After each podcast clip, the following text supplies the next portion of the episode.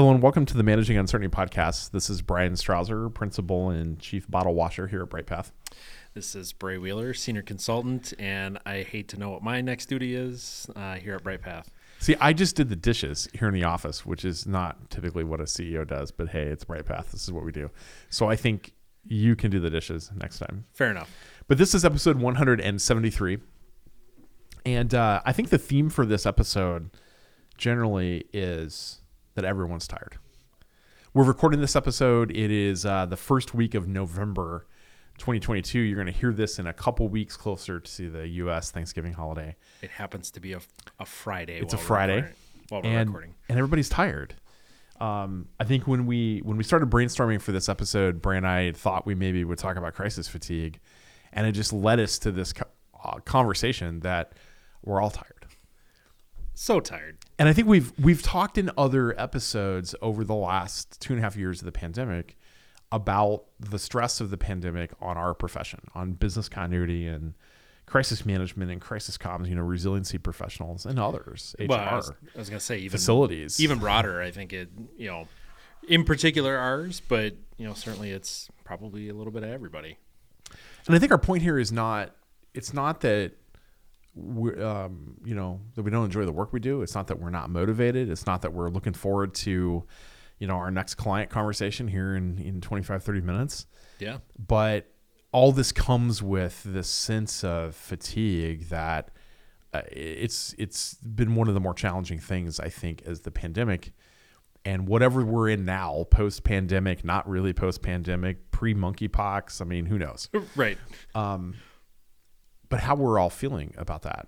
And I think it's complicated by all the other uncertainty that's going on. You mean there's other things happening in the world too that are not calm and I mean, relaxing? The com- I had a conversation uh, this morning on the drive to the office with a friend of mine in the U S intelligence community. And, uh, you know, overnight, last night there, or this morning, U S time, there was, uh, you know, pretty big jet fighter bomber demonstration along the Korean D M Z. And the comment that he made to me on the call is, it just seems like every rogue hostile nation or, or non-nation state actor suddenly feels like challenging the United States. And so yep. We're seeing this, there's always been geopolitical unrest. And if you look at the, you know, the twenty year plus history of our time in this space, I mean, we went from, you know, some smaller scale terrorist attacks in Africa against U S embassies and some issues in Europe and the Middle East to full on global war on terrorism, nine eleven attacks in the U K. And so that kind of uncertainty has always been with us, but it seems like now it's, it's different and the stakes are higher. Well, and it's, I think it's one of those things too, where just the, you know, pandemic, the kind of political back and forth in the U S, sort of the the right sort of cocktail mixture of, you know, economic pieces and all these other things really is allowing probably those that international community, and not to go too far down the geopolitical road, but, you know, definitely sort of creates the environment where there's opportunity for state actors, non-state actors, other groups, you know, all sorts of issues and different circumstances to sort of pile on the U S, particularly in an election season, particularly when it's kind of up in the air somewhat in terms of who's going to take control of what. Um, everybody's sort of throwing their hat in. Plus, it's the year after sort of a, we're returning to quote-unquote normal, and businesses have sort of been operating back at normal-ish for almost a year, and it's feeling like a normal fourth quarter and holiday season to some extent. And like all these things are just sort of piling on, and you look at the totality of it and you're just like, man, that's a lot. But is it normal, Boy. Or is it the, as we always used to say, is it the, the new normal, or what well, McKinsey calls the next normal? Normal with air quotes. I was air quoting You're quite air a bit quoting. there as but, as we were talking. But, but you, you brought up two things that I, I think contribute to this, and then I want to talk, and then we're going to talk a little more about, yeah. you know, what are some things you can do to kind of combat this. But the political unrest in the United States is is a factor in this. It And Absolutely. It doesn't matter if you're a Republican or you're a Democrat or you're an independent. It's exhausting. Um, it's exhausting. Way. And I don't know that we've ever been farther apart on partisan political issues. I mean, in some cases, we can't even agree on what the facts are of Correct. Things that have happened, even though the facts are objectionably ob, um, are objectively there, not objectionably. They're objectively there. But we can't even agree on what the facts are. And we fight over things like that. And that's exhausting. And then there's the, and then underlying all of that, I think, are the two kind of pillars of things that are happening from a business standpoint. And those are, there is somewhat of a return to whatever this new normal is, right? Yep. Um, but it's different. The offices are emptier, or or you don't have an office anymore. Right. Right. You're in a permanent remote or hybrid situation. But it's also underlined with all this economic uncertainty. I mean, just yesterday, uh, Slack announced big layoffs. Stripe said they're dropping fourteen percent of their workforce. Those are two pillars of the of the you know the online tech community. And then today, Twitter is dropping about half of their workforce, and that's probably just the beginning. Yep. You know, Meta, formerly Facebook, they're doing something similar with large budget cuts across the board. So there's a lot going on that I think it contributes to all that uncertainty that we're feeling, and, and we don't know how will how will the election turn out. By the time you hear this, you'll know. Uh, and we don't know what what's the economy going to look like going into Q one, Q two, twenty twenty-three. Well, yeah, it's a lot of organizations sort of, you know, trying to be as normal in the new normal as possible in the last two months of the year, knowing that twenty twenty-three is mm-hmm. completely up in the air. So yep. spending budgets that you have, capitalizing on, you know, good year, good years before everything sort of potentially takes a different turn, which is, you know, not a great feeling, again, sort of heading into a new year. Um, it's not the right tone or circumstance. You know, it feels very kind of mid, mid two thousands, you know, that decade where it's, you know, oh seven, oh eight, oh nine, you know, in there where it just, it feels weird and it feels different. Oh, for the halcyon days of nineteen ninety-nine. Yes. Let's just have a Y two K. Just have a, you know. The biggest thing we were worried about was uh, setting the dates properly on our computers. Yep. Make a bunch of tech people do a lot of work so that it doesn't become a problem and the rest of us can breathe easier. Um, so we've set the stage. I mean, yeah. none of this is uh, none of this shocking. is a surprise or shocking, but it's good to kind of lay that out there. Um, so what do we do? I mean, so I, I think just personally, like one thing that I've, I guess there's two things that kind of come to my mind. One is one I talked about with my doctor in twenty twenty-one, because I told him that um, I was experiencing a lot of stress at work about, you know, self-imposed deadlines and getting things done. Me? And no, no yeah, not you. My well, let's not open that can of worms. But, um, you know, it was funny. His recommendation was, well, you mentioned to me that you enjoy reading and reading is one of the ways you relax. And I said, yes. He goes, well, why don't you at, take an hour long lunch and, you know, eat your meal and then sit and read, read something that's not work related, and then go back to work for the afternoon. And gosh darn it, that guy was right. Right. it it's, it's always frustrating when you walk in there and you're like, ah, oh, you're right. You're right. And I well, knew I it walking of, in here, but I needed you to tell me. I kind of rolled my eyes and I'm like, but, but like I have work to do. And he's like, no, you should right. just try this for a while. Yeah, he was right.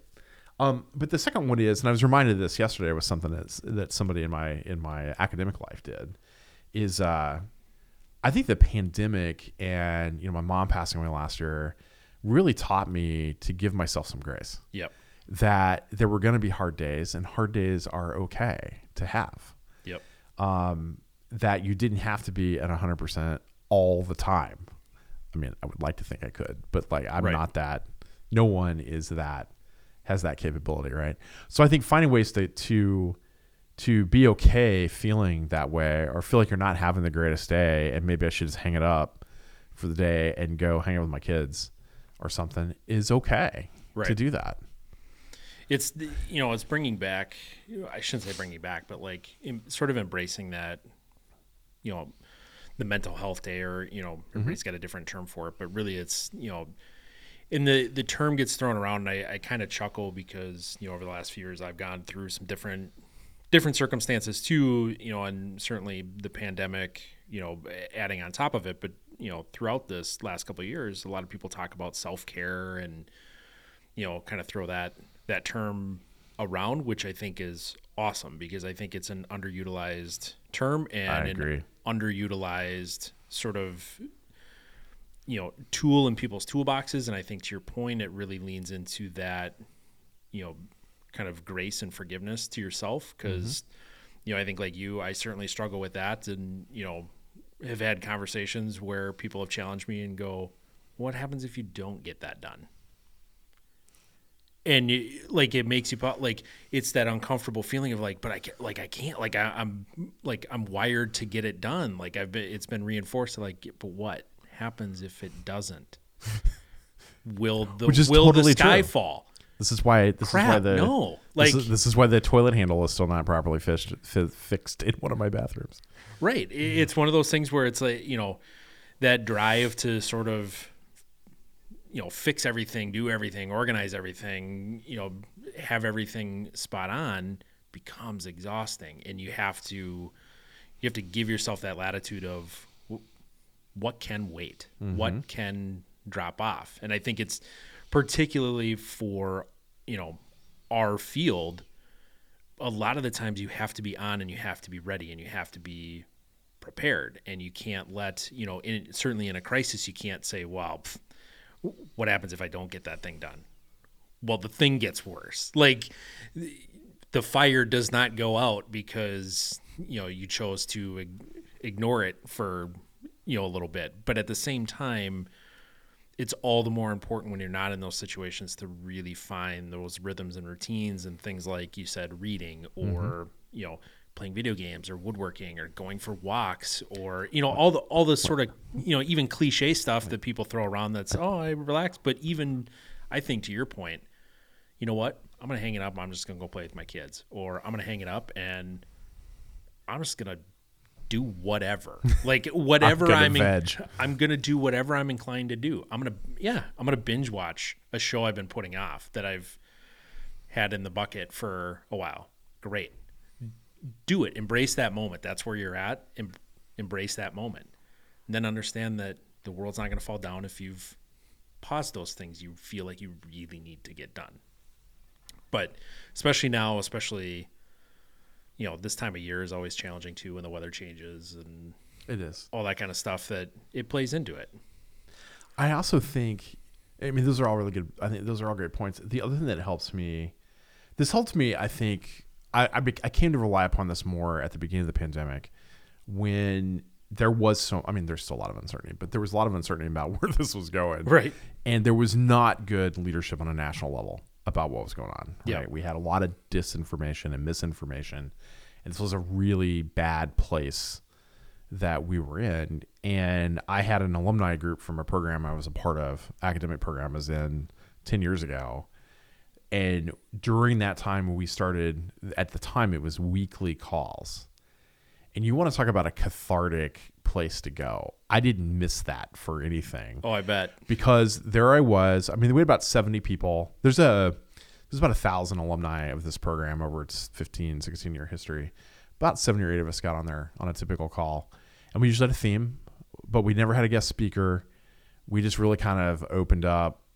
Like sometimes the academic leaders would share, here's a couple of things we're seeing. Um, and then all of us just unloaded. But it was so good to be in a place that was safe where we could talk about, because we're all in yep. emergency management and Homeland Security, the intel community. Um, but we were almost all of us were involved in the pandemic pandemic response in some way, shape, or form. Um, some folks were at C D C, some folks were at H H S, some folks were in the military or state or county public health agencies. And we just had a really good conversation every week about what we're experiencing. And it was, it was not, I, I don't want to describe it as a bitch session because it right. really wasn't, although there was some venting. A lot of it was, how do we apply the things that we learned in the program to what we're dealing with? And you know, part of what we learned in the program yeah. was how to take care of yourself in these situations. and how to how to know to when to get relief and when to step away and then come back refreshed. And that was a lot of what we talked through, was our own challenges in staying sane through right. all of that chaos in twenty twenty. We do this now on a since about middle of last year. We've done it more on a monthly basis. It's still something I try not to miss, um, because it I come out of that feeling like I've been heard, and I feel better about, you know, what's going on and, and my role in all of that.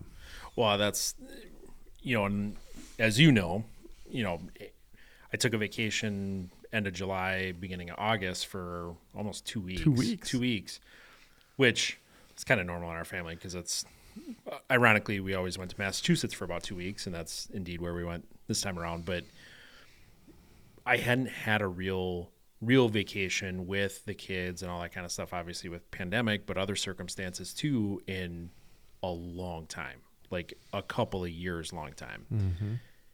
And I pretty much told everybody here and told everybody on the baseball board I'm a part of, and, you know, sort of told everybody in my life, like, I'm out, I'm at the beach, I will see you in two weeks. And, you know, it had just gotten to a point where it was like, oh, I'll bring this and I'll bring that. And, you know, maybe I'll, and I think the week before I had just, I fully decided, like, I'm not bringing anything.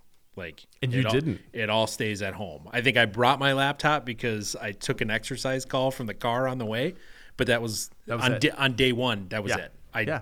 I never turned it back on. Yeah. Never touched anything else. And, you know, it's it's really embracing those moments too. And I think the other piece that I think you brought up too, in terms of, it's really important to manage self-care. Think. Sort of think selfishly about yourself and sort of what you need and where you can recharge. And the other piece too, I think, which also speaks to this, is looking after each other too. You know, certainly here, and, you know, I'll, I'll sing praises all day, but, you know, that ability to take two weeks off mm-hmm. from here and go, yep, bye. Or, you know, just even those different moments, you know, certainly for me or for others on the team, when it's just like, it's a day, I, you know, I'll be at this meeting, but it's a day. And having that sort of grace and flexibility of, like, yep, got it. And allowing that safe space for other people too, to mm-hmm. embrace that, I think is really important, because it allows yourself to know that you can take those moments because mm-hmm.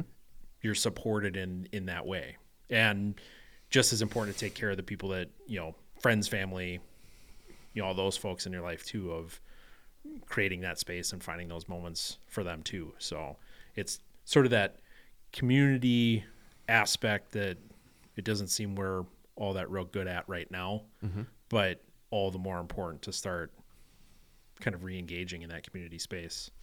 And then I think the other thing, we've, we've talked about this before on the, um, on other episodes, but figuring out what your anchors are. Yep. Right. So family is an anchor. Your friends are an anchor. I think finding people, you know, the alumni group from the program I was in is an anchor for me, because I know that we don't necessarily always see the world in the same way, but we deal with the same challenges. Right. And I know they're experts and they have my interests at heart, and they're a dispassionate observer, right? Yep. So I can go to them and I can vent and I can talk and I can get advice. I think your your colleagues that you are drawn to in this industry are the same. Former mentors, former leaders, former colleagues, former parts of your team. Um, you know, that whole sense of of teamwork and camaraderie where you're aligned with like-minded folks, I think that's another anchor for you, um, for people um, as they work through these challenges. Well, oh, absolutely. Especially now where there is no...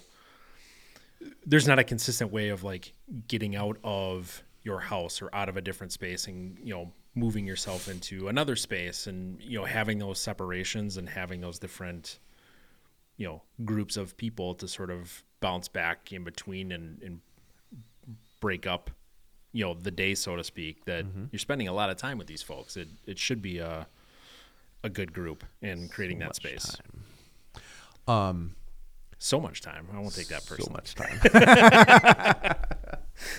I mean, it's one of the things I appreciate about a couple of our clients where we have, have long-term relationships, and yeah. we had we had relationships with them before we started working with them in this way, because we knew them through our professional life, or we knew them through previous work together.